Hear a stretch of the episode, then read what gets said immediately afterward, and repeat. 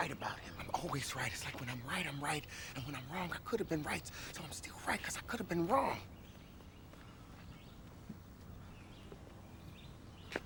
That makes sense. Come on. Get it right, dog. We ain't never left. We just move in silence and rep to the death. It's official. I survived what I've been through. Y'all got drama. The saga continues. We ain't going nowhere. We ain't going nowhere. We can't be stopped now. Cause it's bad boy for life. All right, we're back. Episode 9. I would just like to take this moment to say how blessed I am. The earth is several billion years old, and I was lucky enough to be here at the same time as one Thomas Edward Patrick Brady Jr. as we celebrate Super Bowl number 7.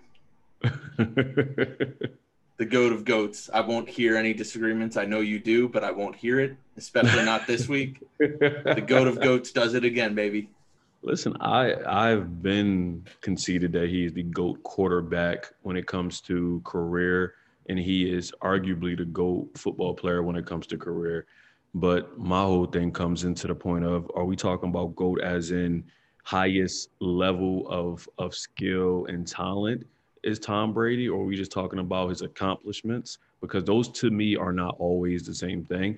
I'm one of the rare people, I believe, who care about football, who doesn't root against Tom Brady, but doesn't root for him either. Like, I'm not like I'm happy when he succeeds mostly.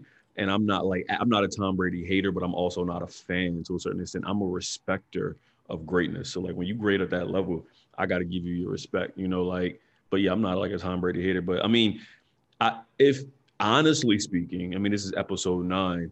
Honestly speaking, if we're talking about one quarterback at their top level of talents for one game, I'll probably take Drew Brees before I take Tom Brady. If we just talk about one game, if you don't even know what team you plan on, like if you don't even know, like it's not a franchise, it's straight up like we don't a fantasy draft, you don't even know what the players are going to be, I would probably take Drew Brees over Tom Brady for one game. Like I'll take Peyton Manning over Tom Brady for one game. I'll take my GOAT, John Elway, over Tom Brady for one game. Then I'll take Brady, in my personal opinion, when it comes to every quarterback. So if we're looking at just talent alone, you're not looking at Rodgers over Brady? No. So I feel like that's, the new school. Obviously Mahomes, but the new school thought over the last few years was Rodgers.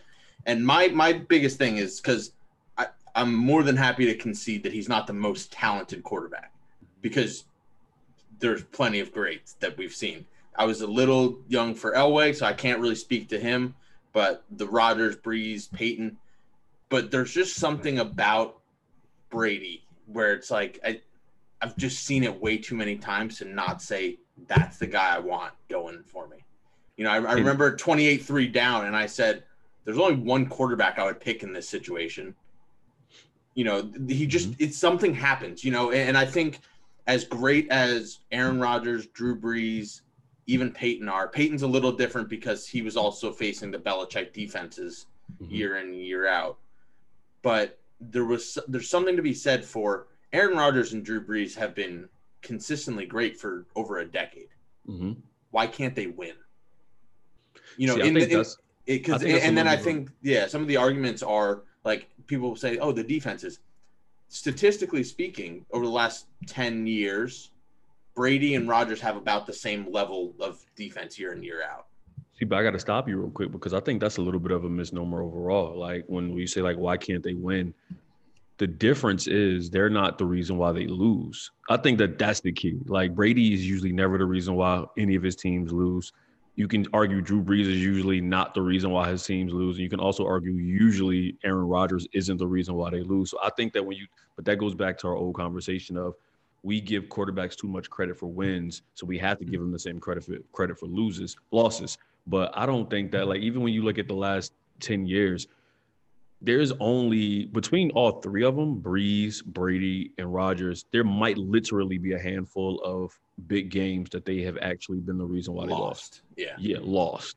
That's the thing is, like, I've always hated the narrative that, because haters will always hate, and they'll find it with anyone. Mm-hmm. But the like Tom Brady gets lucky narrative has always been laughable to me. I was like, you can't win that many big games and have gotten lucky. I was like, if anything, you have to get lucky to beat him. You need a helmet catch. You need like the Eagles Super Bowl. Wasn't luck, but okay. No. I'm not saying that one's luck. I'm just saying like something happened for the first time, not in Super Bowl history, but in like football history, where a guy threw for 500 yards and lost. Like you need those anomalies to find a way to beat Brady. It's just the way that it works sometimes. You can argue the same way for 3 to 4 of his wins. It was an anomaly. Like, it's like, oh, you can. I mean, I think that's part of the overall thing. It's like, to win a Super Bowl, you're probably going to need a couple breaks. Yeah, but I don't think it's something where you can discredit him just because like you want to lessen the number of legitimate Super Bowls that he has. You can definitely discredit anybody because he. Oh yeah, you could say Peyton Manning doesn't deserve any. You can argue that Tom Brady literally has 0 Super Bowl highlights, which means he didn't make almost any miraculous plays. But that's part of winning to a certain extent. So it's not there's a lot of credit given to one person, and understandably so. But when it comes to that, it's not like Tom Brady's been in 10 Super Bowls. I would say 2 of them, I would say Tom Brady was easily the best player on the field, like easily, which is rare. One of those might be the ones where he lost. Yeah. Like, so it's like, but that's what I mean. Like, it's crazy because when you look at it, I don't think people look at it from that narrative. Like, if you are looking at this person and the accomplishments, you got to look how they got the accomplishments as well. And it's not taking anything from them. But if the way Tom Brady played in half of those Super Bowls, that's the way Chad Pennington played for most of his career. He just wasn't. By the way, we are a pro Chad Pennington program here. Yeah, 100%. I bangs with Chad. Oh, let me get this. I bangs with Chad Pennington. That's why I named him. If he could throw 20 yards, he would have been all pro. You did, because he's so accurate. He doesn't turn the ball over. Yep. He's smart. He'll take the sack if he needs to. He's not going to just throw it to you. Or at least before he kind of went down the hill a little bit. But like that, to me, Tom Brady played what he was supposed to play. He didn't. I think Tom Brady's greatest strength in all of these big games is that he will do what he needs to do to not lose you the game. He may not be the reason why you won, but you can't say he's the reason why you lost. And a lot of people take the pressure and they try to make it be about them. Like, oh, I got to be the guy. I got to get the MVP. I got to throw for 300 yards. I got to run for 200. He knows the game and he looks at it like, did we win? Cool. And that's all that really matters. Yep. Like, and I think it says a lot when you look at the Super Bowl and only people to score touchdowns were the people that you can argue he brought to the team. That's what I was just going to say. I think for a number of reasons, you can easily argue this to be his most impressive Super Bowl run. From the standpoint, if you want to look at just the game itself, I mean, about him or the teams. I think just looking at his accomplishments, I'm not taking anything away. Like, if I could give the entire defense the MVP, they would have deserved it. But what I would say is, when you look at how this season broke down, he goes to a brand new team after 20 years of pretty much the same offense. He doesn't, because of COVID and everything, they don't really get a natural offseason to actually gel, start implementing some of those things. Obviously, they did makeshift stuff, which is all good and well, but they never really had that true chemistry, and you could see that at the start of the year. Like, they just weren't clicking. And then he has to go. They make the wild card. And then to say, he went through those guys that you just named on the road. Mm-hmm. He went – and I get there's no fans or limited fans. It will always be impressive to go into the Dome and beat Drew Brees. Mm-hmm. And then to go – I mean, yeah, we can skip the Redskins game, but the Washington football team game. I should clarify. But to go into the Dome in New Orleans, win there, that's already a feather in the cap. Then you go on to Lambeau, which is never a place you want to be in January, and you're going against Aaron Rodgers, the MVP of this year, and then you go and play in the Super Bowl against the guy that everyone's already trying to say is going to eclipse you at some point. And like you said, the 3 guys that scored touchdowns, I don't know how involved he was in bringing Ryan Suckup in, but the 3 guys that scored touchdowns are all on that team because of Tom Brady. Mm-hmm. Rob Gronkowski was retired. Leonard Fournette was cut. And as far as I know, no one was really like clamoring to go sign him. And Antonio Brown was, how do you even put that into words? And his ability to adjust and at all times, I was listening to an interview the touchdown that Antonio Brown scored, he ran the wrong route. Like, you know, but it's just like, that's something that happens when you've been there that many times. Like, that's never going to fluster Tom Brady, I don't think. Like, I've always loved the narrative of, to beat Tom Brady, you got to get pressure on him. And it's like, that's pretty much how you beat any quarterback. Mm-hmm. You know, like, I've never seen a quarterback be like, I love playing when I'm getting constantly blitzed and hit. It's like, I'm always going to play better. You know, it's like getting pressure on you and getting hit isn't necessarily the same thing. Tom Brady is one of, I think, I know the stats don't necessarily back this up, but historically speaking, when it comes to great quarterbacks, he is one of the worst when it comes to him getting pressure on him. Like, you can even see, like, he jumps into sacks so he doesn't get hurt. And I understand it. Like, he gets older. But, like, he's not, and I'm not saying he has to do this or anybody should, but he's not standing in the pocket like Brett Favre, like, whatever, I'm going to take this hit, but I'm throwing this 35, 45 yards down the field. He's biting that bullet. He's going to be like, nah, we good. We down. Okay, we good. Yeah, I mean, okay, but I think that's a sign of just intelligence and greatness, too. Like, we say like, that, though, because he wins, though. Like, if other quarterbacks did that and they didn't win, but they still put up good stats. It looks like a duck and quacks like a duck. It's a duck. No, you know what I mean? Like, you live to play the next one. Not the ugly duckling. But, but, you know, he's one of those guys where it's like, it just happens. You know, and I think this is true of all those great quarterbacks. And on top of that, Tom Brady's one of the easiest quarterbacks to actually take down historically, who's great. So I think that's part of it. Yeah, I mean, because I think he knows it's worth just, you know, live the next down. You know, it's better than trying to force it. But I think that's what they mean by, like, because the guys who force it, you're going to get some turnovers, but they sometimes are going to get you a bomb. Like, damn, should have blessed them. But like Tom Brady, they know, like, getting pressure on him doesn't necessarily mean you get the sack, but it makes him make the decision that he didn't want to make. Where like gunslingers, for instance, like an Aaron Rodgers, he'll have his jersey halfway off his shoulder and still throw a Hail Mary up. I mean, like Mahomes did last night or the other night. So yeah. But I think that's what they mean too. Not necessarily that you're going to stop the guy. But it's just like when people used to play, like, because everybody's making this parallel, which I don't really agree with. But when the way to slow Michael Jordan down was to make him shoot jump shots. We're not saying we're stopping Michael Jordan. We're saying, like, hey, you got 30 points, but you shot it 20 times, as opposed to you shot it 15 times and you got 30 points. Make you be a little bit less efficient so that we have a chance to actually do something. Yeah, and the longevity is just laughable at this point. I saved one thing that I saw. These were some businesses that advertised during the Super Bowl, in Tom Brady's first Super Bowl. AOL, Blockbuster, Radio Shack, Circuit City, CompUSA, Sears, Hot Jobs, Yahoo, VoiceStream Wireless, Gateway Computers. Pretty much none of those exist anymore. And they had the cash to splash for a Super Bowl ad back in the day. It's like, you know, like you know, it's something where some people are really mad at Patriots fans, like my age, that were rooting for Tom Brady. And they love to be like, well, you probably weren't a Patriots fan before Tom Brady. I was like, I was 6. Like, this is how far back this goes. Like, to me, it's almost like my parents got divorced and I just love them both still. Mm-hmm. And it's like, you know, I owe that guy so many weekends of happiness, and you've seen some of them, lived them. And I think, obviously, this is probably a little hyperbolic, and, you know, there's many people, or not many, but there are others on this list.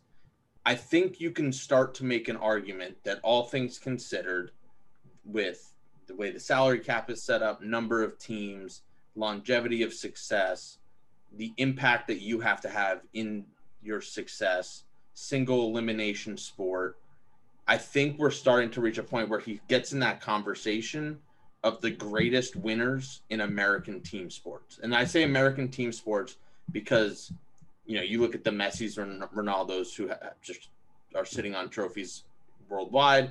And then I think it's really hard to compare a team sport athlete to a Tiger or Serena, you know, or a Floyd. You know, it's just a little bit different. So I don't like to compare with individual sports. See, but I feel like when you start making all of those caveats, there's literally only like 3 sports you're considering. So it's like, all right. Yeah, cool. No, it's possible. But he was already there way before last weekend. I agree. For me, it's – what do we – how do we quantify the winning? Like, are you the reason why you won, or are you the reason why you didn't lose? Those are not the same thing. You know, like Robert Horry was the reason why a lot of teams won, but he ain't going to be looked at as like, you know, Robert Horry, man. Go. Yeah, he's not going to be looked at the reason that they were in that spot. Exactly. He came up when he needed to come up. Derek Fisher. But I think you look at what Tom Brady did. You know, people flocked to him in Tampa. They did it in New England. They got guys on discounts because they were like, yeah, let's load up. And you know, I think it's something that's true of many greats, but maybe him above the rest with how established his dominance and greatness is that, you know, I think Pat McAfee was saying this on his show. When a guy like Tom Brady walks in the door, everyone down to the equipment manager is better. And he said, you know, there's that certain sentiment of, you know, if you don't have, if you're looking at your quarterback and you're like a defensive back in practice, and you're like, I mean, he's not going to take us anywhere. You probably take like the last third of that practice kind of half off. Mm-hmm. It's like when you look at that guy and you're like, we got a shot at this thing. You know, that's going to make you drive harder. And you're going to be like, this guy can do it. We've seen him do it.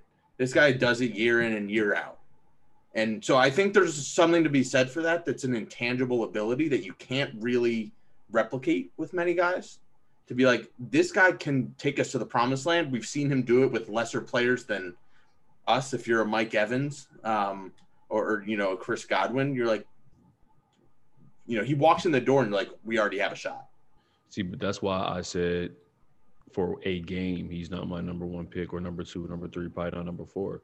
If you're talking about a series of games, yeah, it makes sense why you would want him on your team. But we've seen Tom Brady, when he's with a new team, even when it's with the Patriots, not play well at first because he doesn't adjust well with. Oh, yeah. Position. I mean, yeah, it's why it's why every September, where, like clockwork, they're like, oh, he's done. One of those things why you can't plug Tom Brady in and just say we're going to be great. Like, it takes time for somebody like him, which is not a knock on him.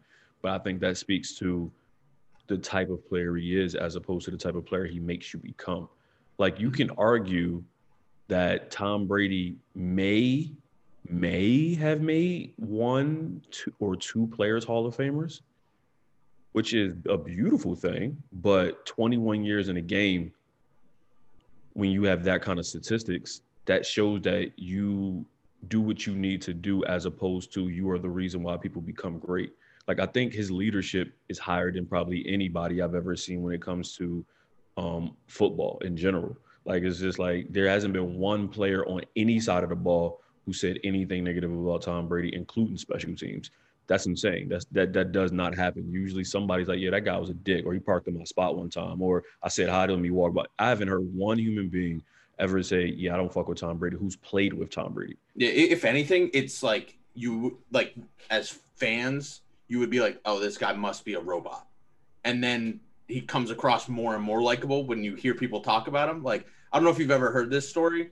They had a snow game in Buffalo.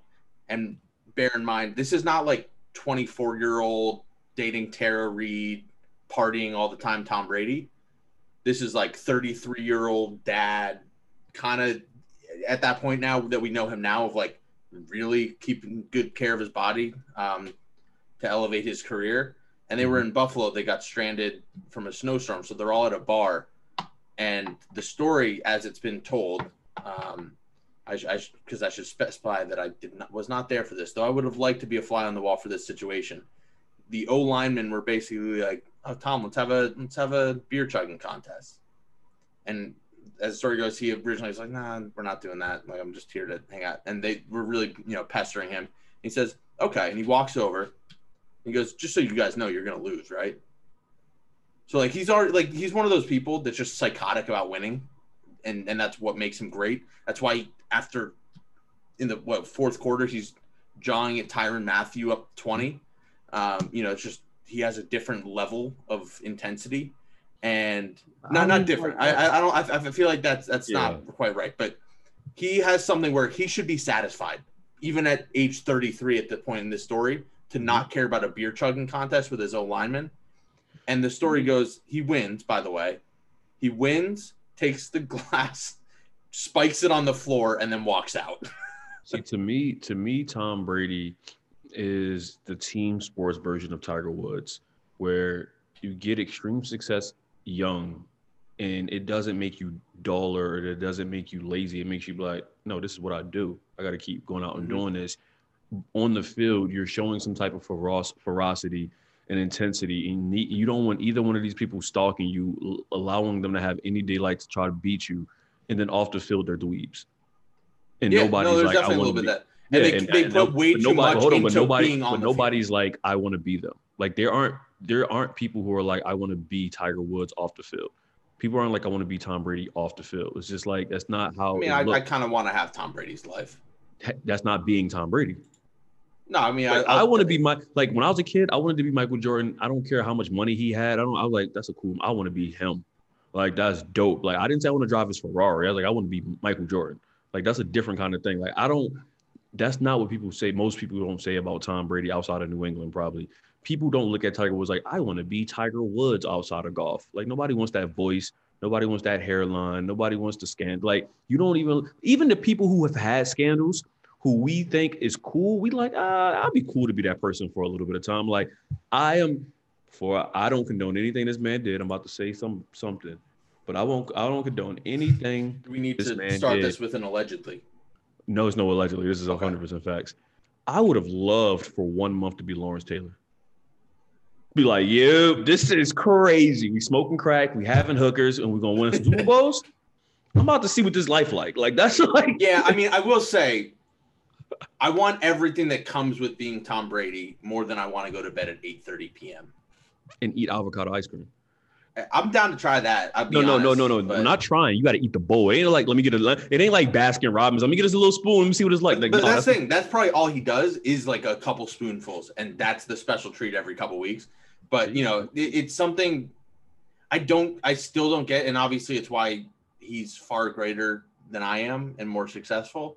I don't get how you can still be driven. I mean, I guess love of the game. And, you know, I think he looks for ways to be doubted. You know, I think having teammates like Rodney Harrison does that for you, because Rodney Harrison used to convince the Patriots that no one believed in them when they were 14-0. And that's just who he was. But it's like, he just looks for anything. That Tyrann Mathieu moment, you know, it brought back memories. There was a guy named Alphonso Smith. He was a defensive back for the Lions. And this was getting talked about when Tyrann Mathieu said, I never really saw that side of Tom Brady, to be honest, of when you poke the bear, which was a kind of laughable statement. And this guy finger wagged on Brady.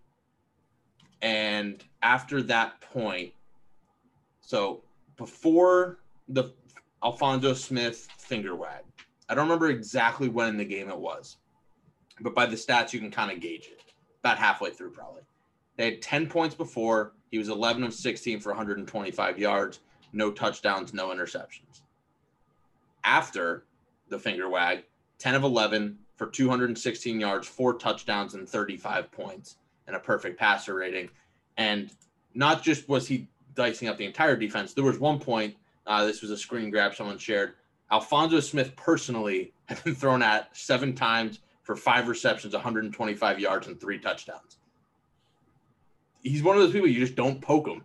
You know, it's like he embodies to a degree that Michael Jordan clip from The Last Dance. I took that personally.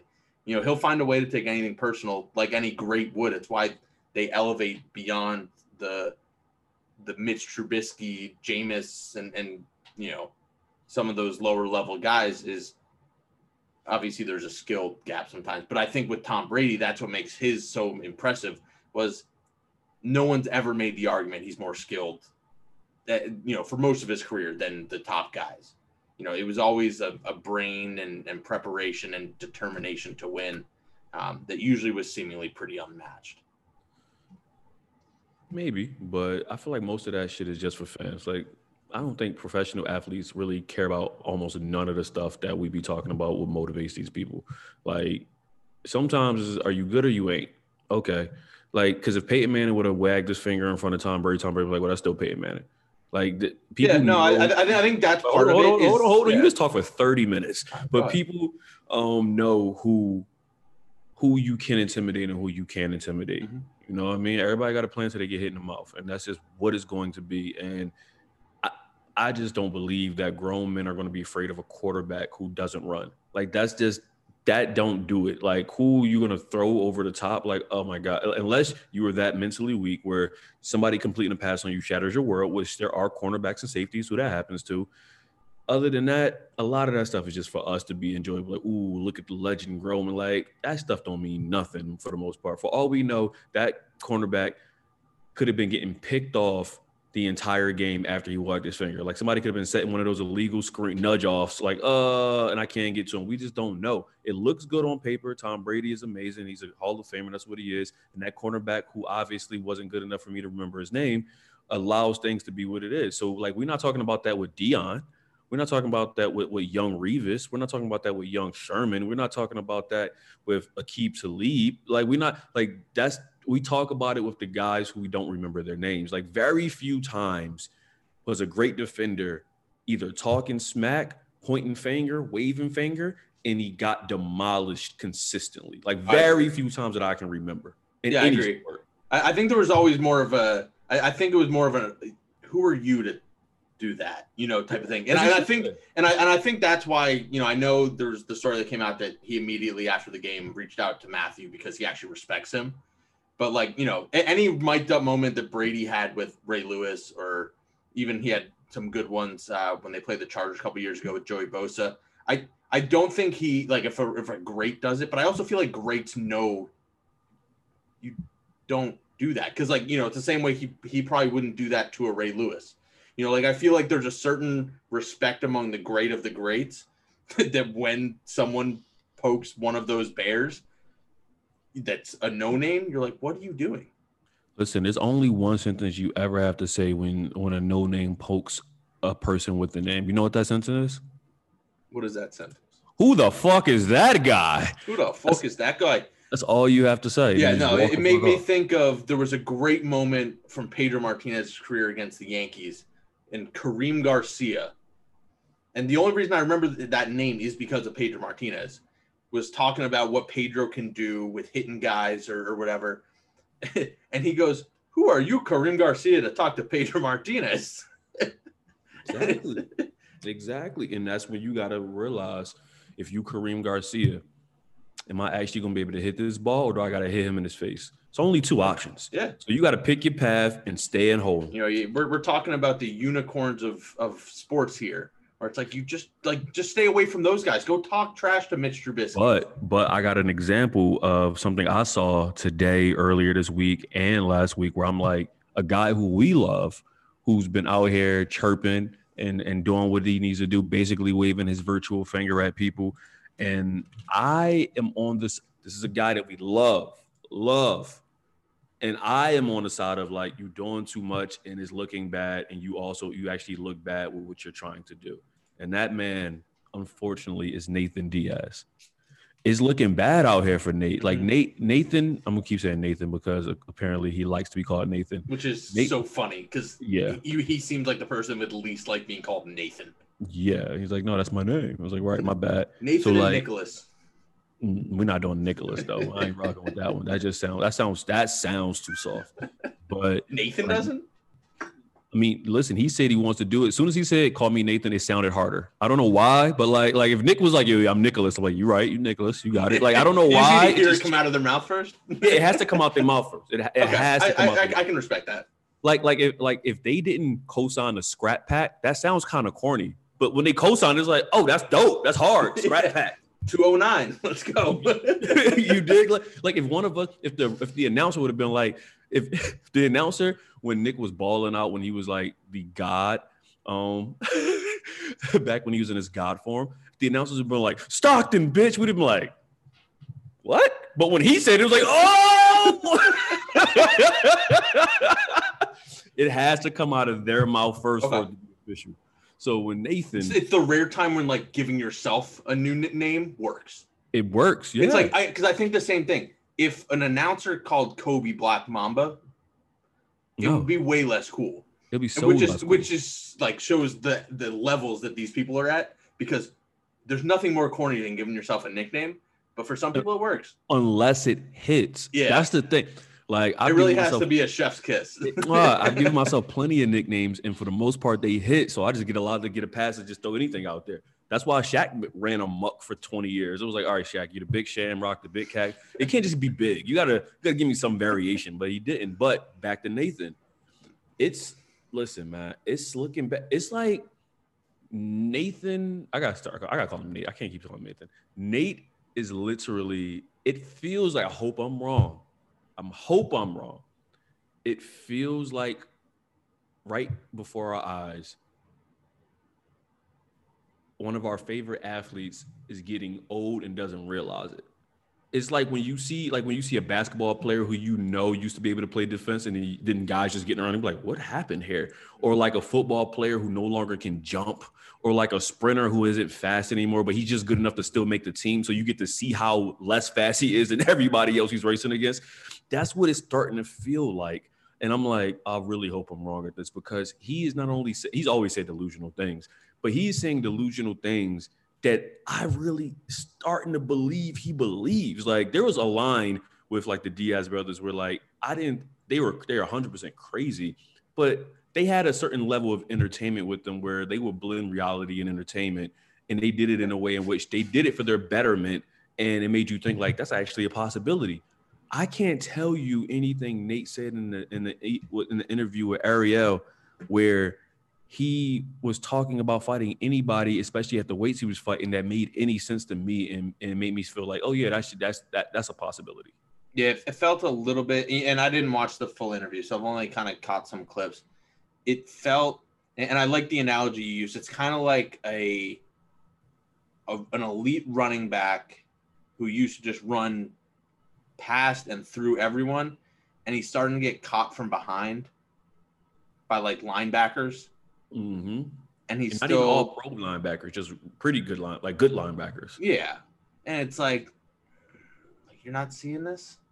You know, it's like suddenly that 6 yards a carry is turning into like 3.5, and it's like, okay, you could Nate's had a couple of good performances. He beat Showtime, and that was an impressive win. He looked really great, and it's like, but you're not seeing some things change. You know, and I don't know, but it's not great when right now Connor is being old Connor and clowning you. That's not a good look. Even if you're Nate and there's history there, if he's making fun of you for the chair that you're in, it's not great. But did you hear what he said about Connor in that interview?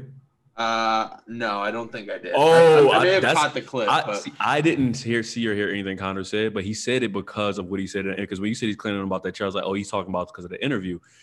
Ariel was like, so what about the Connor fight? I feel like that's. Oh, I think I did see a quote card on it. And then he said, Connor. He said, man, I would have to lose a few to and then I can fight Connor, but the streak he's on. I was like, yo. Hey, I mean, that one's always there, but it's just like, man. That is hilarious. I wish Nate still – I wish there was – and I think part of it, it sucks what we're realizing. It sucks when we have doubts about our guys. You know, it's like I wish I could believe that – and actually, no, this one might be possible. I wish I could believe that Marshawn Lynch could just walk into any NFL locker room right now and give you 1,200 yards. He might, but I think he can still give you 10 touchdowns. I don't know how he's going to get. He might get a little rushing, a little catching. He might play some special teams. I think he can give you 10. Yeah, he can give you 60 points for sure. Yeah, but, because like Marshawn Lynch bringing back the fullback position. He'll be a Hall of Famer just because they'd be like, you know what? I'm coming back only as a fullback. Mike Allscott, give it to me in a short run, and I'm a block. They'd be like, oh, well, you brought a whole position. Basically what Rob Gronkowski did this year as a tight end. He was like, when you need me, I'm going to turn back into the old me. But for now, I'm here blocking. I think, Nate, this is the parallel I'm going to make. And it hurts my heart to say this because I hate this team. I'm going to ask you. I believe, and let me know what you think about this, Nate Diaz has become Ezekiel Elliott. Where he shined bright for a very brief time, a very likable player. Maybe it's because of the last name, maybe it's because of the team that he plays for. And he proved that he is worth the big time money because he produced and he was popular. And even though he's performing at a level in which he is a starter, He is not the same person. He doesn't. He don't have on breakaway runs. Yeah. Hell, he don't have on breakaway runs. He's dropping the ball. I think it's an interesting one. Slower. Yeah, I can definitely see it because I think the key is, and maybe this is me as an eternal optimist. I think with both of them, you can get that spark. Like you can have that game where Zeke has 100 yards in the first half. But I do think that the consistency standpoint, it's not there. It's not there where you were getting $150 and one every week at least from Zeke. That's not there. It's not that nature's going to slap you up like he did to Cowboy, where, you know, he's one of the few people that I won't say broke Cowboy, but when Cowboy looks across from him, I'm sure you've seen the clip, and the start of the third round, and he's just nodding like, yep, you got me. Like that does, like there were very few people that have ever come close to that. And, you know, I do think that it's starting to slip away where, you know, I know he wouldn't have chosen this, but it still hurts my heart to think that Nate Diaz had to have a fight stop due to a doctor stoppage. Yeah. And that's where we're at with his career. You know, that hurts the heart. And he's saying things like, yeah, I've never lost like these guys. I went back. I was like, I am 85% sure that's incorrect. So, like, let me go check. Let me just double check this. Nate has a TKO knockout.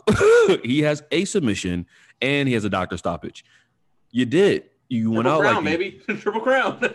So like he's like, yeah, I've never been put to sleep though. I'm like, and you're gonna keep fighting until you are, and then what are you gonna say? Like that. That's what makes it hard too. Like it's like the BJ Penn thing.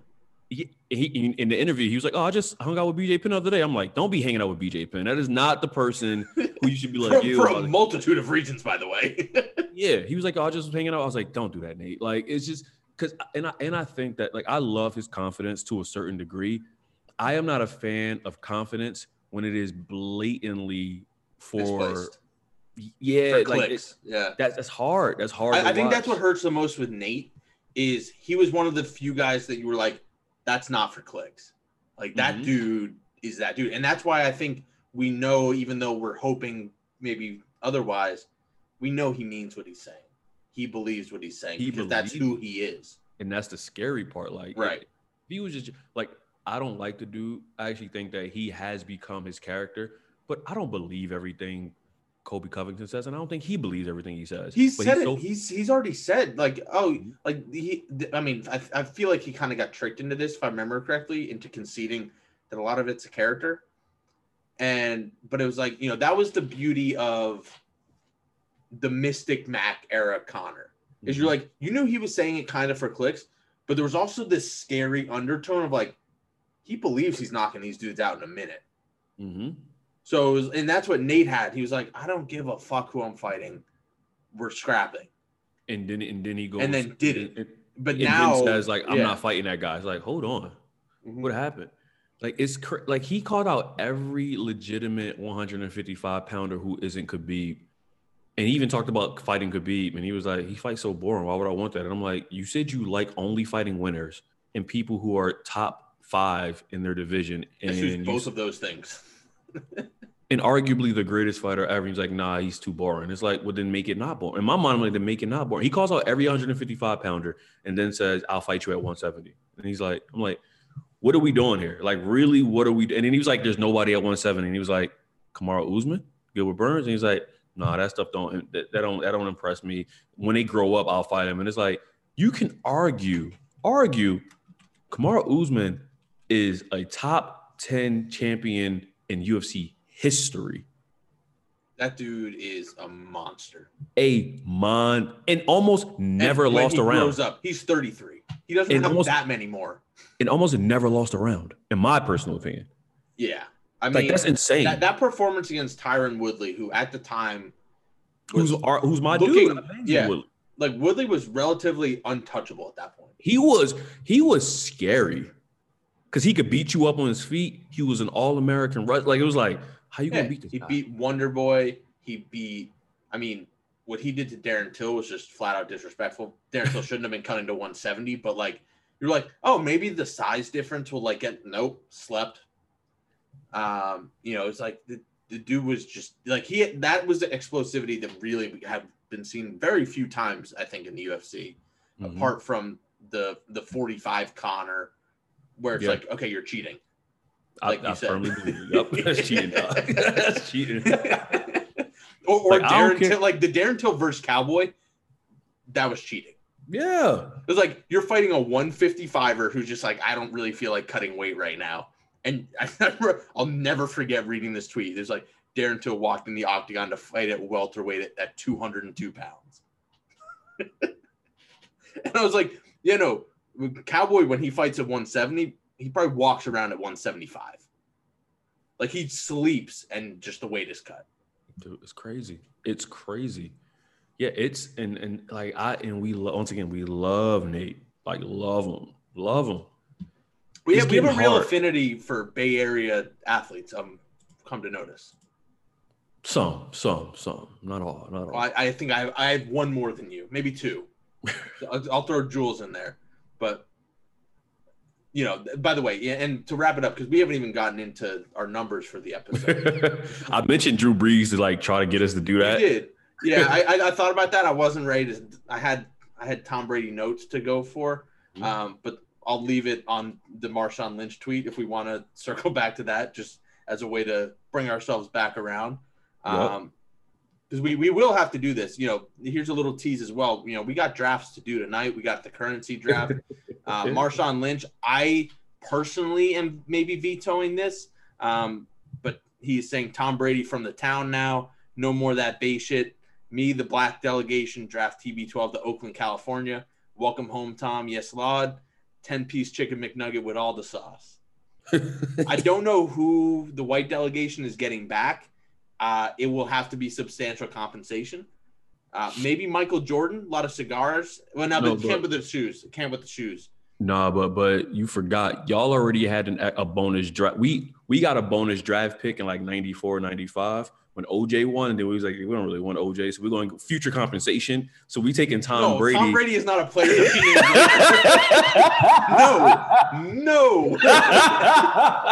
But we got him early though. You didn't realize that we want future compensation, but we got him on the ground level. We just now being like, oh, you didn't read the fine print. He been on this team. No. When he ran that combine, we was like, there's something there. Has to be something. Yeah, the sixth stringer of Michigan. That's who we're keeping our eye on. We gave you the rights to OJ and his legacy, Orenthal. You know what I'm saying? And now we're here. Gave that was being clamored for at the time. Yeah, you know OJ. Think about it. OJ has been more popular in the 2000s than he probably was since he was running the football. Hello, Twitter world. Hello to the world. The 30 for 30. The Made in America series, like it's all right. OJ's a whole different episode probably, but I love the fact that he still owes the Goldman's fame like $70 million, and he hasn't even paid them. I don't even. He's just chilling on the golf course. I don't even think he's paid them like $3 million. I think it's like and gave a firm handshake and a how you doing, dog. And apparently he did it because he put it in an escrow account before he lost the settlement, so he couldn't touch it. They only could touch everything he actually had outside of the escrow.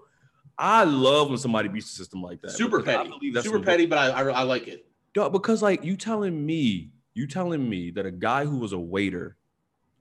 Family deserves $70 million. Like I get it to a certain extent when you kill somebody who was an earner for your family. Like it's like this is what this person would have made over their lifetime. This person was a waiter. Mm-hmm. I'm not trying to lowball their life at all. Hope that's not how it's being taken. But you have to see the hypocrisy in this, where it's like a affluent black man who got off on something that nobody thought was going to get off on, wins that case, and then loses everything in the other case. And it feels like you piled on to him because you know you could, because nobody was rooting for him anymore at that point. And he hasn't paid them almost nothing. Like, that is crazy. Yeah, we're definitely going to have to do an OJ episode. I got to watch some more of the OJ stuff. Like, I never got a chance to watch, you know, the couple series that had come out a couple years ago. Mm-hmm. So that's on the list, but. We'll get to the numbers, and I'm glad you brought up Drew Brees with the numbers, because the guy that I want to show love to is the reason why Drew Brees wears that number. Is it Gordie Howe? It's not Gordie Howe. Another San Diego native, another member of the Boston Mount Rushmore of athletes. Oh, of course. Possibly the greatest hitter to ever live outside of any Negro League hitter. And what I would like to say is the guy who I say, this is maybe controversial, but I think he would, his frozen head may agree, the first minority player ever inducted in the Hall of Fame. Because he has always said, and I think this is something that doesn't get nearly enough credit, he comes from Mexican heritage and has said himself, if he looked like his blood brother, he would not have been allowed to play baseball. Mm-hmm. And, you know, I think one of, among all the long list of things you can say great about his career, whether it be his career in the military service or in the major leagues, the defining moment for me to Ted Williams, the man, was despite being told, hey, don't do this, he made a large portion of his Hall of Fame speech an argument for the fact that the Negro Leagues needed to be recognized and honored in Cooperstown. So my pick is Ted Williams, the greatest hitter who ever lived. Listen, I was going to with the small asterisk that you gave. Yeah. Listen, I was going to say it has to be Ted Williams. I knew you were going to go there, even though we didn't talk about it. It had to be Ted. I was hoping you were going to like do the Ivan McGovern, like, yeah, you know, it's not this person, but this is a number 9 I want to acknowledge, because I was going to bring up Rajon Rondo. Exactly, and I was going to be like, for a career, who was, and this is, we cannot harp on this. This has to be a quick conversation. For a career, if neither one of them could have ever played for your team, but you were drafting them, who would you take, Rajon Rondo or Tony Parker? 9s versus 9s. I'm taking Rondo. And I love Tony Parker, but I think as much as I'd like to remove any bias, there's bias there, and I'm willing to accept that. Rondo, if I told you neither one of those players will ever make the playoffs, you only have them in the regular season? I'd rather watch Rondo, yeah. Okay. Rondo was a guy. I also have I don't know why I remember this. I remember going to a game with my dad in 06-07. Remember, this is a god-awful Celtics team at the time. And I remember just like calling my shot. I was like, that guy's going to be good. And it was the point where everyone's like, this guy sucks. He can't make a 15-foot jump shot. You know, he's like, not make them, he's like airballing them. And I'm like, yeah, no, that guy, there's something there. It was like, just watch him play a little defense, tip ball. And I was like, I think that guy's going to be okay. Also, I would argue it probably helped his career a little bit when you put 3 Hall of Famers with him year 2. I think that helps you develop a little bit, but I think he developed into his own anyway.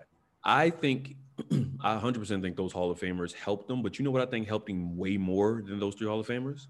The Jason Kidd trade talks. I think he was like, hold on, I ain't wasting this opportunity. I'm about to show y'all. Because if you remember, he still wasn't playing good with those Hall of Famers, and then they talk about we have an opportunity to acquire J. Kidd, and he was like, no, you don't. And I felt like he was like, yeah. And then he turned into the guy where I remember being at this game. It was a game against the Knicks a week before Halloween one year, and he had a triple-double. Mm-hmm. And the numbers were 10, 10, and 24. And, the last thing he got was points.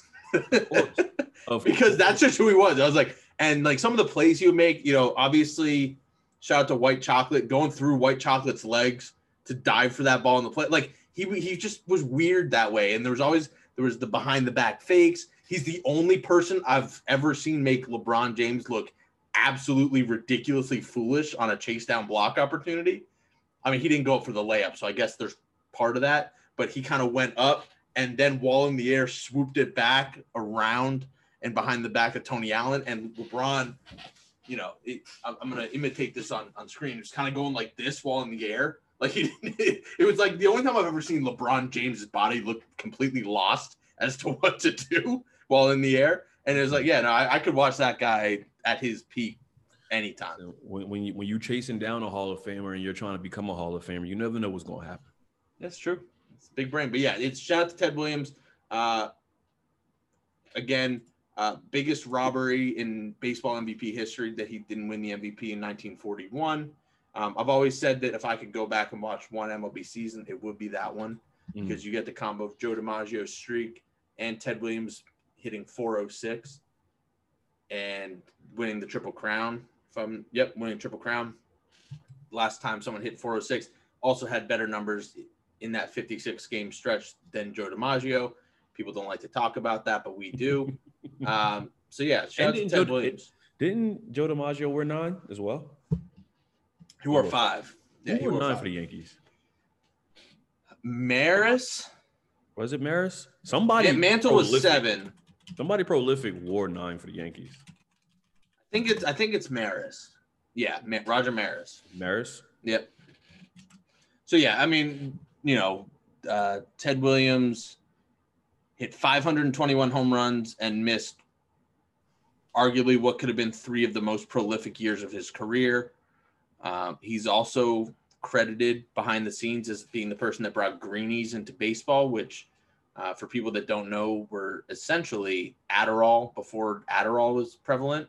And people who were in the steroid era and greenies era said 80% of players would have rather had greenies than steroids. I think, I don't know if I've shared this with you, the most ridiculous Ted Williams stat, of which there are many. Mm-hmm.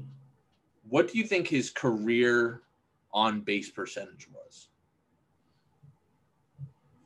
And for reference, let's pull up what the league leader in on base percentage was last year.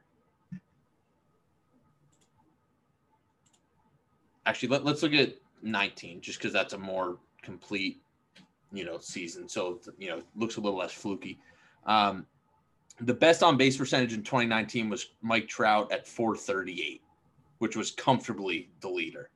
438, you said? Yeah. I'm going 680.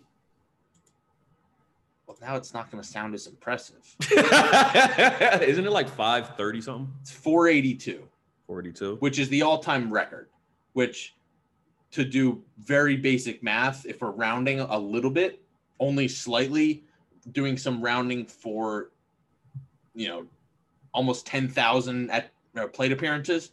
He got on base 1 every out of 2 times. That is ridiculous. So, yeah. Shout out to Ted Williams, one of the all-time legends. Shout out to his frozen head, even though it got stolen once. We got it back. Just all-time stories. The year he hit 400, he was at like 399 and – they were like, hey, you just want to sit today? And he's like, nope. And he went like 4 for 5 and ended at 406. Just one of those dudes that's built a little bit different. But shout out to him. But, because we've already gone, 45 minutes at this point. Wait. Yeah. Breaking news stat. Breaking news stat. Dun, dun, dun. Joe DiMaggio's original number was actually 9. Maybe he changed because he was like, I can't be Tad Williams. Just putting it out there. I'm going to run with that. Yeah, sure. I mean, who could? So, I mean, some Negro League players may be like, hey, hold my bat. But yeah, Josh Gibson would have been like, yo, hold this jock real quick and watch me hit it 800 feet. Hold this segregation thing real quick. Let me show you something. Yeah.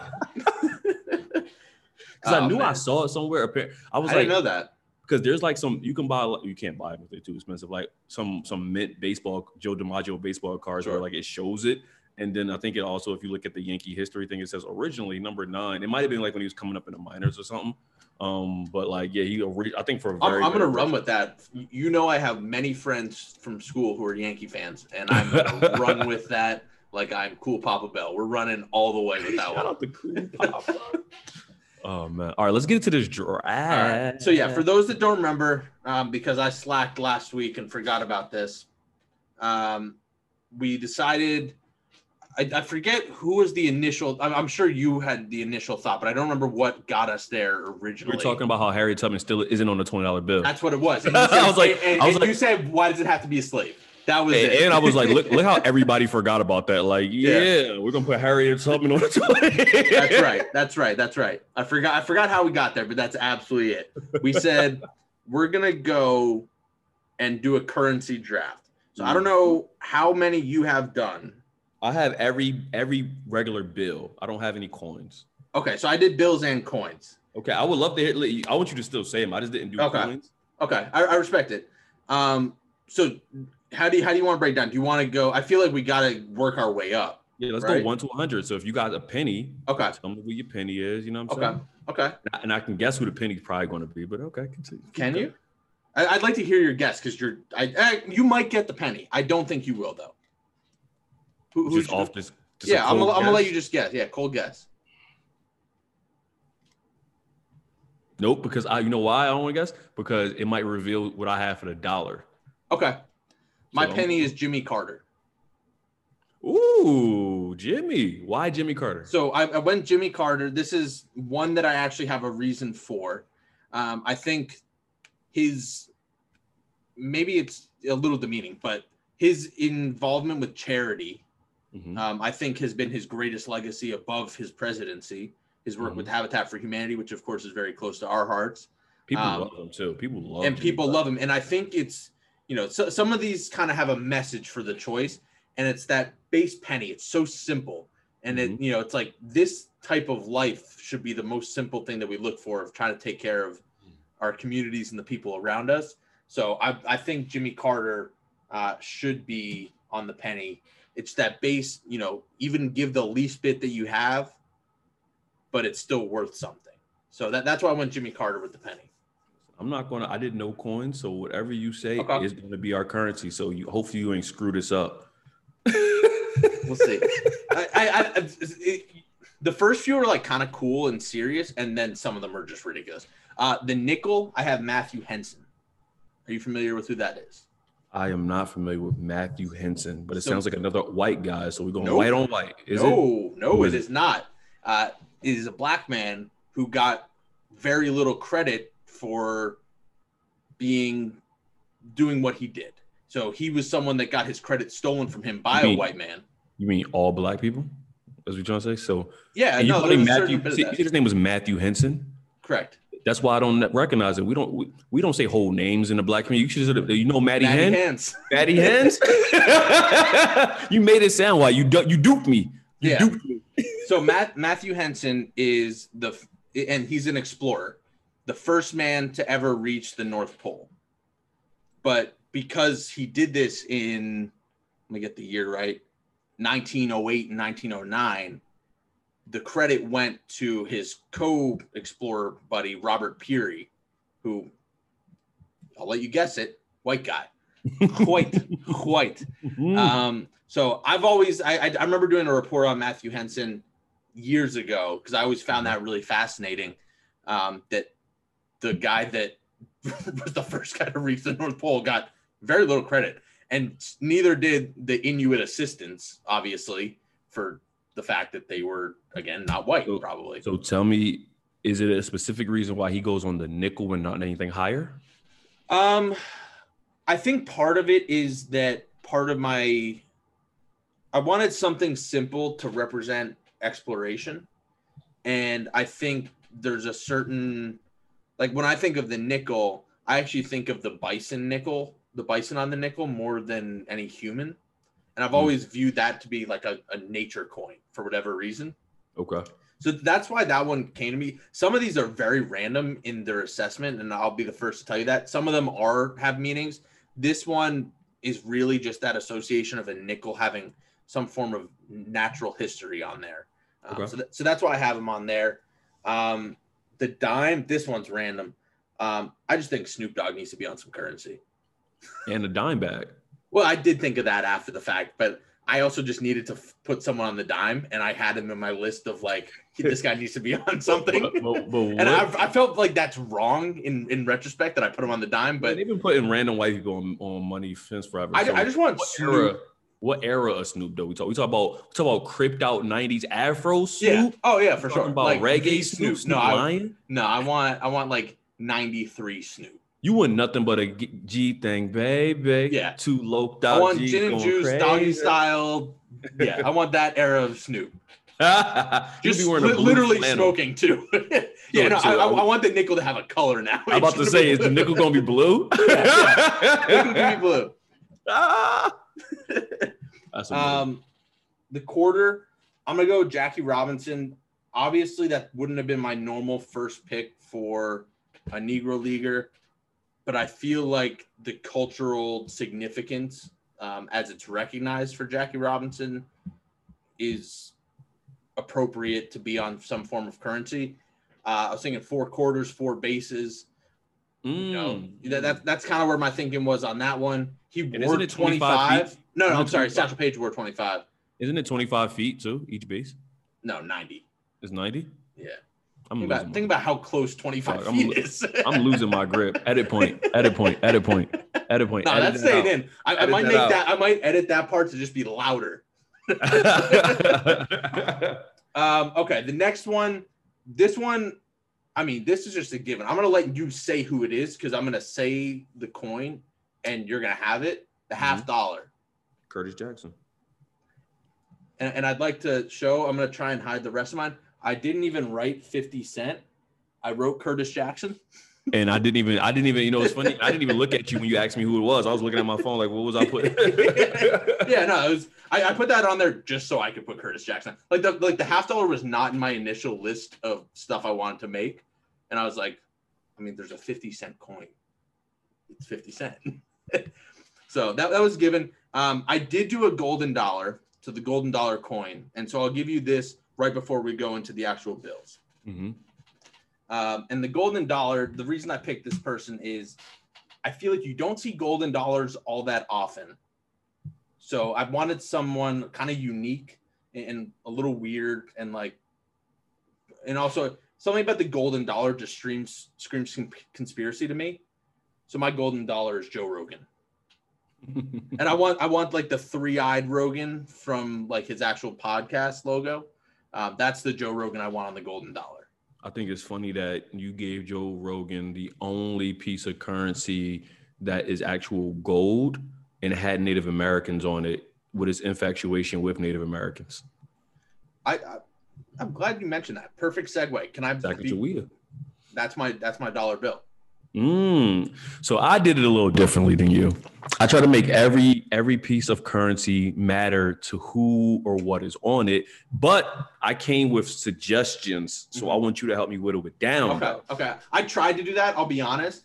And there were some where I either couldn't think of something that I felt was deserving of that, or there was just someone where I was like, I need this person to be on a bill.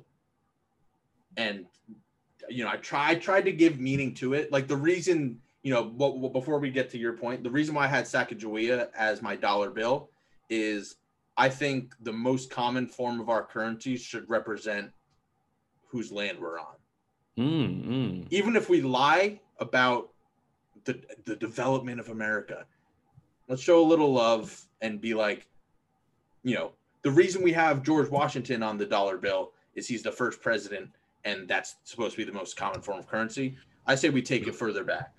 Does every dollar bill that you get come with bad water? Only in Flint. Okay. Just making sure it doesn't cause fracking. I was just wondering. I'm curious to hear yours, though. Let's go. All right, so for the dollar, I have 4 options. Okay. No particular order. First one up, it should be a holographic bill with Tracy McGrady and Penny Hardaway. Okay, so when I did think of Penny, but he would have been on a Penny. That's why I put those two together because it's like the number ones in the Magic uniforms, how they had the stars, and you kind of could see them depending on the light. That could be a dope bill. So is it like depending on the holographic, you only see one? So you don't, it's not like two? Okay. Okay. Yeah, depending on the light. Okay. Okay, second option, Obama, first black president. And I just feel like we need to make some room. If we're going to keep presidents on any bills, let's put it on the lowest form of currency, but make it mean the most. Okay. So I feel like that's a little bit more in line with my Sacagawea line of thinking of having something super important be on that first bill. Okay. He was one that, spoiler alert, I did not put on there, and I wanted to and just couldn't find the purpose. Right. That's where I was struggling. Is I didn't want to throw him on just to throw him on, so... Yeah, but I like your thinking there. Delaware, first state. Okay, so how would you depict that on the bill? It'll be the same way that they do like the commemorative coins, like on the back. How is like you see all of this? Like if it's Montana, you show the nature of Montana with the grizzly bear. So you have to take whatever Delaware has like as their like lands or like whatever their landmarks are, and you use that as a collage of a bill as opposed to it being one person like on the front. So would that be like the collage on the back, or would you try to fit that on the front? That would be on the front, so it wouldn't have to be that little circle. And then on the back, it could still say $1 or whatever it's going to be. So it'll actually look more like European money or South American money. Okay. You know, how they have like the pieces of it. So something like that. And this is my last one. And I know what you're going to be like, of course. Philadelphia, same montage idea, but we're the first capital. I mean, technically New York is the first capital. No, they're not. We are. I like to say that, but I'm pretty sure they credit New York above Philadelphia. Look it up. Google it. United States capital. New York City. You said states. What? Colonies, bro. The 13 colonies. Look up the capital of the 13 colonies. No, I recognize that. I said the first capital of the United States. I said Philadelphia is the first capital of America. That's what I said. I didn't say the United States. Hey, you know me. I want to give New York City as little credit as possible. So when you say Philadelphia, what's your imagination of that? Is it the Liberty Bell? Well, you mean what will be the pillars of it? Yeah. Like what's going to be what you're actually looking at on the bill? I think that we could put William Penn there, which is dope because he actually was the only founding father that negotiated fair margins for the land that we're on with the Lenape people. Because he actually took years off his life to learn the Lenape language in order to negotiate. So I think William Penn should be on there. I think we have to put the Liberty Bell because America and all that kind of stuff. We can even go with the OG American flag if we want because it was allegedly sewn here. You know, so we can keep it real historical. And if you want to go like modern day, you could do the art museum like everybody loves. You can do Boathouse Row. It's just Rocky. You can do Boathouse Row. Like there's some dope pictures you can do. I wouldn't do our skyline because it's not as famous as other sky. I love our skyline. I think it's like it's just crowded enough to be recognizable. So like I love our skyline, but like there's more. I don't know if that would. Yeah, I don't think that would play on a bill very well. Yeah, I do like it though. I like your picks. I feel like you got to start with something that's like American history. Like as much as I want to show love to T-Mac and Penny, I feel like that's a pretty distant last. I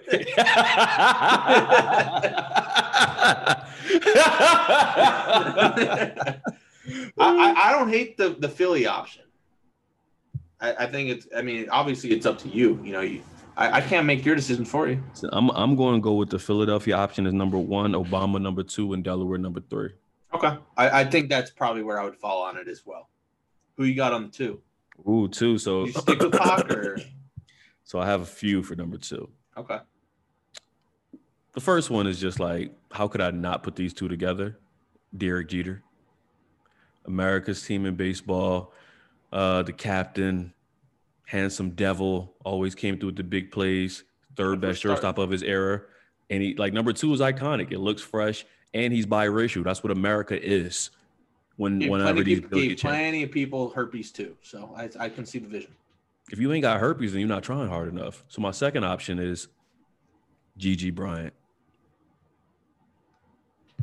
Inspiration, woman. It could be a little girl, and it can be a story that can be told as a horror story, but it can also be told as a story of change. But the cool thing about my bill, the number two bill, I don't think one person should be on it. I think it should be how they're probably going to do the $20 bill, where like there's built multiple faces. Yeah. Sure. So if it's a sports theme, then I think Derek Jeter and Gigi Bryant could be dope. One being the background, one being the main face. If it's like an actual landmass. What if we did something like a little combination of Alaska and Hawaii since they're the last two states? Because they get no love anyway. And it's like, okay, we gotta show something. And then my last option, of course, is Tupac. Got to do it. Had to put those twos up. Yeah, I mean, of those, I think we came to an agreement that the most natural one is Pac. But let me throw you my idea that wasn't Pac. Sorry, toss it up. I'm losing everything tonight. Continue. The $2 bill to me, again, this is one that I tried to find some purpose for. Again, like the golden dollar, they don't pop up that much. It's kind of a quirky thing, I think, if you have $2 bills. It's like I feel like there should be something weird about it and like have a quirky person. So I want to put on, and I think, again, this is something kind of like your Gigi point. There are horror stories, but also inspiration points that you can find in this. Robin Williams. And I feel like you can on the back kind of have, you know, he's given multiple very inspirational lines. Mm-hmm. You know, I feel like almost on the back border, maybe it's like the picture of him and Matt Damon on the bench in Good Will Hunting type thing, where he's giving that very profound monologue, and kind of the border is just his quotes of, you know, from Dead Poets Society, Good Will Hunting, you know, he has a long list of them, but it was just like, I feel like, again, you don't see the two that pop up that much. And it's like, it's almost a, like if you buy a $2 bill, you're doing it just because it's kind of funny and unique and you don't see them used. So that's why I think it has to be someone totally weird. So that's why I went with Robin Williams, is I feel like it's also a story of, you know, the happiest people aren't always the happiest. So, you know, I tried to add a little story with that one, but that's why I went with Robin Williams. But I do like your choices as well, apart from Derek Jeter. So of course I got to go with Tupac for my choice. That's what I'm going on Tupac. Yeah, five was actually harder than I thought it was going to be for me. Yeah, I didn't let myself go Nomar here. So I mean, if you had to pick an athlete with five, who would it be? I mean, for me, it's Nomar. But I mean, to be on a dollar bill, I mean, DiMaggio is one that comes to mind. I'll be honest. Again, you know, heritage of being an Italian American in New York. Mm-hmm. You know, it's definitely something that pops up. So, I think you overthought it. You're going with the jersey number, right? I went a little different. I put Bill Russell because he was the first black coach of a five-man starting team in the National Basketball Association. He played the five. And, like, in my mind, I was like, this could be a cool homage because he's one of the civil rights leaders that one doesn't get to do. He deserves to be a civil rights leader. He's the winningest person in American professional sports, if you do it by the numbers. And he was always about, we have to come together as a whole squad. Whoever the five people are on the floor, we got to do it together. So that was my first pick for five. This one, I actually... this would never happen, but I think I'm on to something with what I'm about to say. I'm curious if you had a similar thought to what I did at five. Oh, definitely not. What I'm about to say is completely out of here. Like, it's so left field. Okay. Cool. It needs to. So if the bill is going to stay green, right?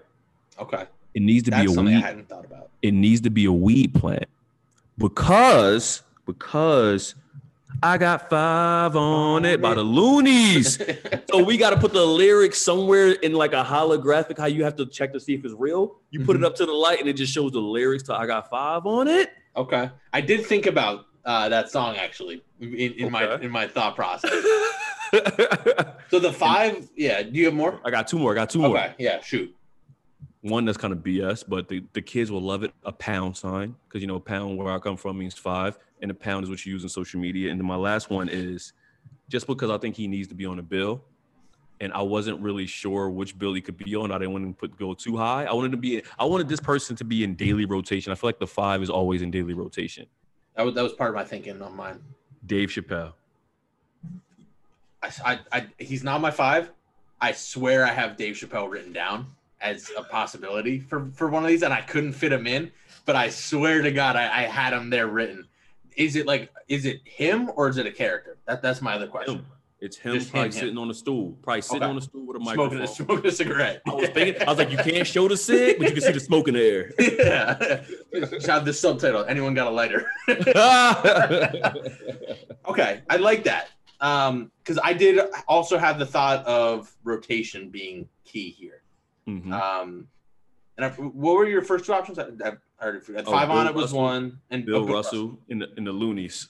Okay, so on the thought of the Loonies, part of me was like, okay, I want something with five people. This was my first thought. This is how I started. I was like, and then I was looking at like bands, and I was like, I'm not really feeling like. I thought Jackson 5 maybe. You know, that was certainly one that probably would still be a finalist for me.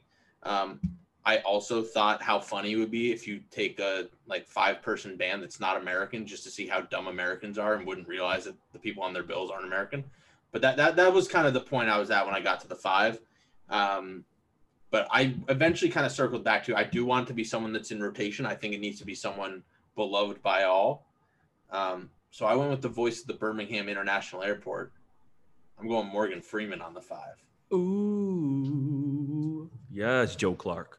Mm-hmm.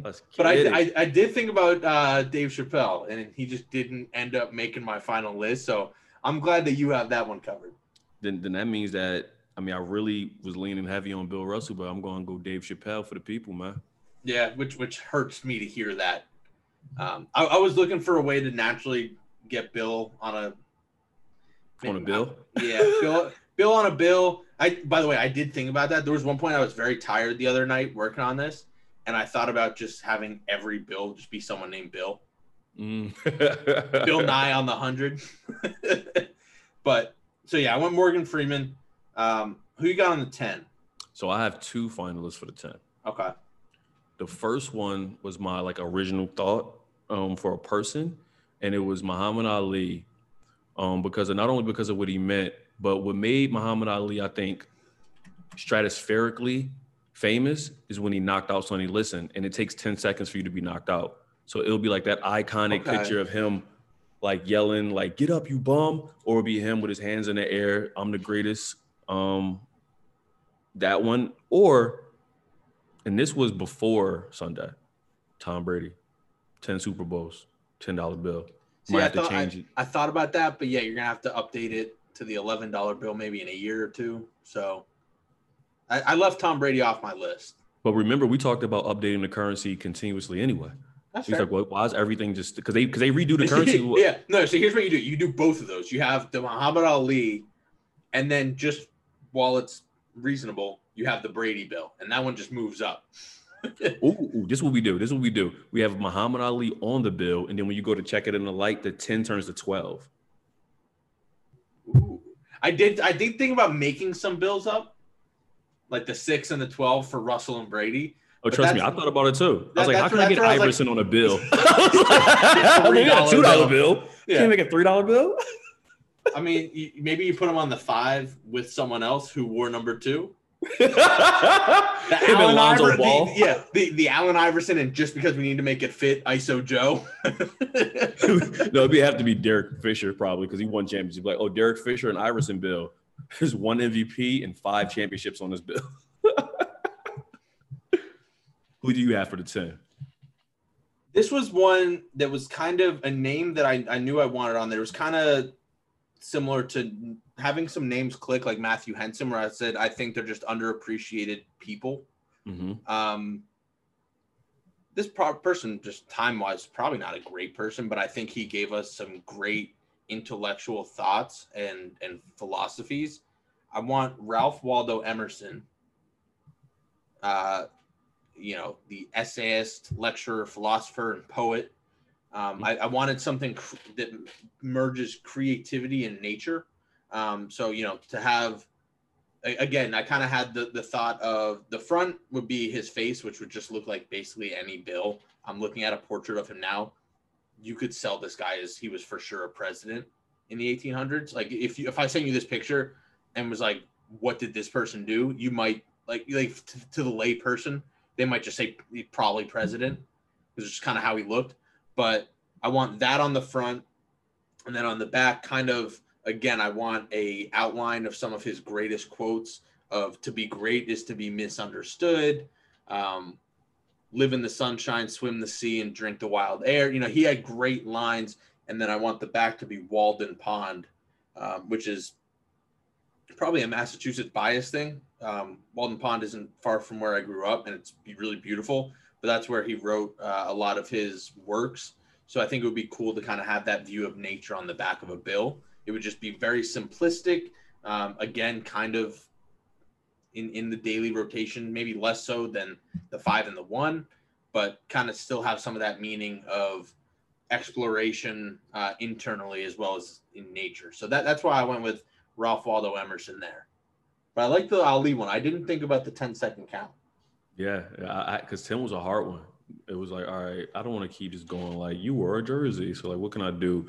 And being a civil rights leader, and then thinking about Bill Russell before that, I'm like, we're going to put some more black people on here, which is why the 20 has to just be Harriet. Like, I ain't going to take it away from her before she even got it. But my fun answer besides Harriet was we was going to put the Warriors logo because, you know, that's a dub, the dubs. So 20 dub. I was like, can't go wrong. So I went similar. I got Harriet on mine, but I want her and Susan B. Anthony. I love me some Susan. So I would love maybe to steal your holographic idea with the team at Penny Bill. Mm-hmm. Kind of, you got a little bit of both. And then on the back, you can kind of have, again, we're investing in these. On the back, I want both some depiction of the Underground Railroad as well as the fight for women's suffrage. I think that'd be pretty dope on the front. I'm sorry, I got to retract my statement. I do not love Susan B. Anthony. I love what came from Susan B. Anthony. Fair. Eventually. Let me rephrase that. I don't love Susan B. Anthony literally at all. That woman was a fucking devil to black women, but I love what came from it. I heard you wrong. I thought you said Ida B. Wells. So Susan B. Anthony, because Ida B. Wells is my girl. I love me some Ida Wells. But no, I like that idea. I just think, and I feel like, you know, the only hesitation I have with that is everyone else on my list isn't sharing a bill. Oh, so the woman bill gets multiple. Yeah, and I feel like that could look weird. So maybe you got to go one more or the other, but like I felt like I wanted to do something other than just Harriet. That kind of felt like not a cop out, but like I felt like I needed more. Or is it that how they do coins, like commemorative coins, where they change it? Do you just do commemorative 20s? Yeah, I'd be fine with. I mean, I'd be fine with like I think that's been our overall point. Like I'm fine with like anything being these. That could be pretty dope. Like Women's History Month, you get a Susan B. Anthony bill. Okay. I mean, yeah, I think there should not be a single person on each bill. Like, you should just have bills in rotation. I think that's the way to do it. Yeah, as long as it literally spins the same and it says what number it is, who gives a damn? Yeah. So my 50, of course, is, you know, Curtis Jackson. But one that I thought could be pretty cool if they could fit it on there some kind of way, a montage of the 50 states. So ooh, I like that idea. Right? So the same way that how we would change, like, the coins or, like, the commemorative bills be like – because you know how, I don't know if people even realize this. I don't even know if they still do it, but bills used to have a number, like a year that it was actually made on the front of it. So like, depending on the year, it could be like 2021, we're going to do first 6 months, we're doing this state, next 6 months, we're doing that one. You can keep going for literally 25 years until you like, okay, we're good. And then you can just redo things and change the $50 bill. So it'll either be Curtis Jackson or a montage of the states. For like a certain period of time. I definitely like the state idea. Yeah, I mean, obviously with my list, I kept it to people versus concept. Again, there's probably some bias here. I went with JFK. Bangs with JFK. So I want JFK on the front, and then on the back, I want them planting the flag on the moon. One, because it'll piss off conspiracy theorists, and two, I just think that'd be a cold picture to look at. Honestly, I like the way that looks, but you know what I think would be a crazier picture to have? Him driving through Dallas? No. JFK on the front and on the back, people coming back from Vietnam. Okay. Because how he stood against the Vietnam War. So it's like, it's part of his legacy where it's like. And you could probably do a little collage of a few different things. Because the thing about the moon thing is, then we got to remind people that Nazis helped us do that. We shouldn't hide it, but I mean, we should highlight there's plenty of stuff that we put on our bills that we should be ashamed of. So that's why we're changing them, though. We're supposed to be the godsends, Ivan, not to continue with this nonsense. fair. All right. You heard Dave Chappelle? Why do I mind look like green baseball cards with slave owners on them? All right. What's your 100? Did you come up with something other than Will? Yes, yeah. I got two besides Will. Will is the number one, and is Will no matter what. But the other two is one that is corny, but the kids will love it, and one that we will love, but the kids will hate it. Which one do you want first? Go with the corny one first, because I think mine's pretty corny, but I also think it would be kind of cool at the same time. So I want to hear your corny one first. Corny one is the 100 emoji. Oh, yeah, that is corny. Yeah, and the kids will love it. Yeah, they would. But I think they'd love mine too. And so, do you want mine, and we'll kind of go back to back, or do you want to give your? Yeah, no, back to back. The 100. I don't know what technology is required of this. because part of me is thinking like 100, like think about this in a rap video or lyrics that can come from this. Mm-hmm. There's no one on the $100 bill. It's just a mirror. Mm. So it's like that most elite bill, you can look at yourself on that. Bro, I'm about to grab something that's gonna echo this point for you, that's gonna help you out here. It can be done. Watch this, hold on. So one of the few things my last relationship broke me besides a broken heart is a love for Tegan and Sarah. In their book, their autobiography, this is a mirror so that when you're reading it, you can see yourself and what they're talking about. So it's possible, baby. It's possible. So, yeah, that was my idea. I don't know if it's like a holographic technology where it just kind of shines back at you or it's like actual mirror, because I feel like that'd be tough to implant in a paper bill. Or maybe you take the flex all the way up. It's not paper anymore. You just implant mirror in right in that. Listen, man, I've been talking. But I was just thinking about this, and I hope that your vision as a rapper can see what that would do for the culture. Well, probably, but it'd be like, I think that'd be pretty dope to be like, listen, I'm on the 100. People will be wearing them like they're chains. That'd be dope. But yeah, it's one of those things too where I'm always changing the money from paper, because if you think about it, almost everybody who's on paper money owns slaves, and the money is actually made from cotton today. Yeah, I think I forget who tweeted this. It may have been like Arian Foster, Martellus Bennett. There's one of those guys who has no problem getting in the mud on Twitter. And someone was complaining about Trump getting impeached post his presidency. And someone was like, well, were we going to impeach George Washington for owning slaves? And they were like, sure, let's do it. I was like, I don't see a problem with it. We've had like 4 presidents. All right, so my last one. All right, tell me what I'm going to love. Tell me what I'm going to love. It comes from something that was said repeatedly at the most popular event in American history.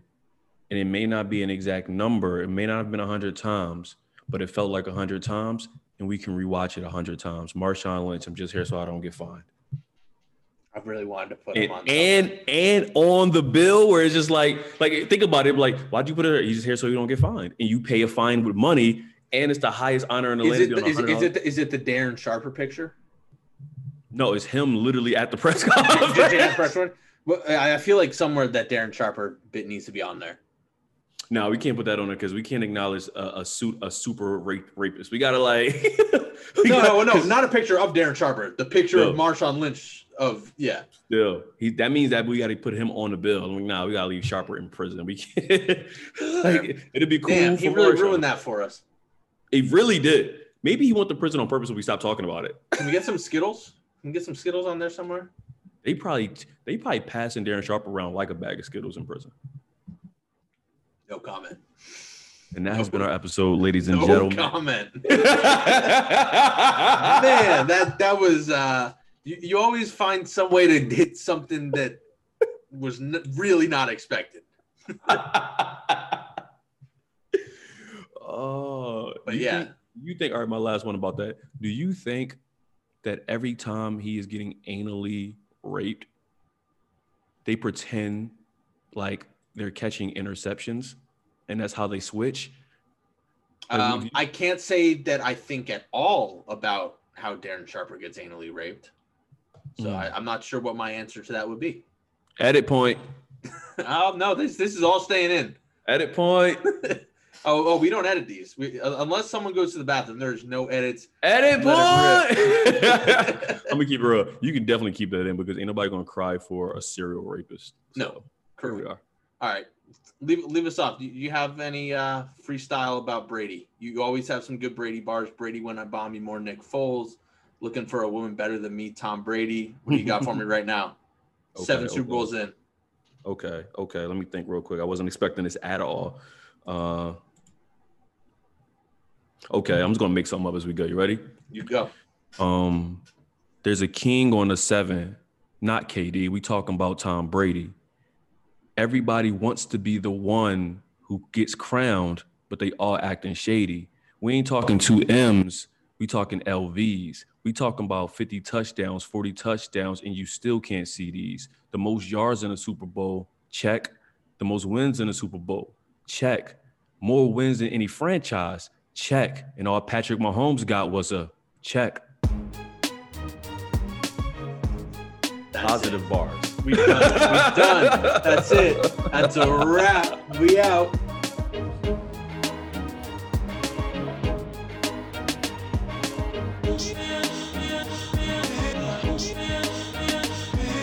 Alarm clock buzzing, blood rushing, liquoring ladies, no discussions. White Russians spit purpose from my pen, from my people in the pen. You'll need two road maps to go where I've been. Rising from the bed with the anchor on my neck. 2 750s would change your aspect. Trying to get my share, but niggas don't read NASDAQ. Everything a hustle, even when cash don't stack. Black Chucks on, it's time to face the world. Searching the world for my newest ex-girl. No friend zone, cause all we got is us. Even on sheets, no lie, we got trust. Who do it better than me? Do you agree? Every time I say R, she hits the double E. Stole your heart with the mask, no ski. Love is blind, that's why breakups we don't see. Infatuation, I think is what they call it. That smile, those eyes, I need a little bit. Different pieces of the puzzle, I can make them fit. No record deal, I ain't just trying to hit. Eggs, bacon, and grits, call it the perfect mix. No discount rule, I got the pitch on sticks. Scarface spitting, giving Philly the fix. We ghetto boys, that's why we crack those chicks. Probably don't understand my linguistics. We pack heat for the bread, no biscuits. It ain't cool to have to walk with the two, but if you don't have one, you must be a fool. Do you like me? Yes, no, or maybe. Thought I was a donut, she tried to glaze me. On the other side, I think she tried to praise me. The only black movie made by Scorsese. I'm a bit crazy, mind infected by rabies. Heart already gone, you lost your chance, ladies. Neosporin nepotism, they can't fade me. Gonna marry a woman better than me, Tom Brady. You'll die if you testify, Kevin Spacey. Been knocking out track since Jeff Lacey. Look this clown in his eyes, John Wayne Gacy. I'm a proud man to the meaning like Tracy. Keep my crib a mess because it matches my life. All my love is stuck in perpetual strife. If I ain't got a gun, believe I got a knife. Don't wanna use either, but my life is rife. Everyone I love goes away in the end. Know everybody, but don't have a best friend. Dirty men make clean bills, but dirty still spend. Cream moves everything around me, creme de la creme. Who am I? The kid they call Reese the MC. Lock up like GP, height is easy. Braille bars, even the blind is feeling me. Open soul, closed heart, my mind generally. 4 bars left, I guess I should catch my breath. When it comes to shooting my shot, I mimic Steph. I'm a star player, you're not even the ref. Know the right thing, but I'm too far left.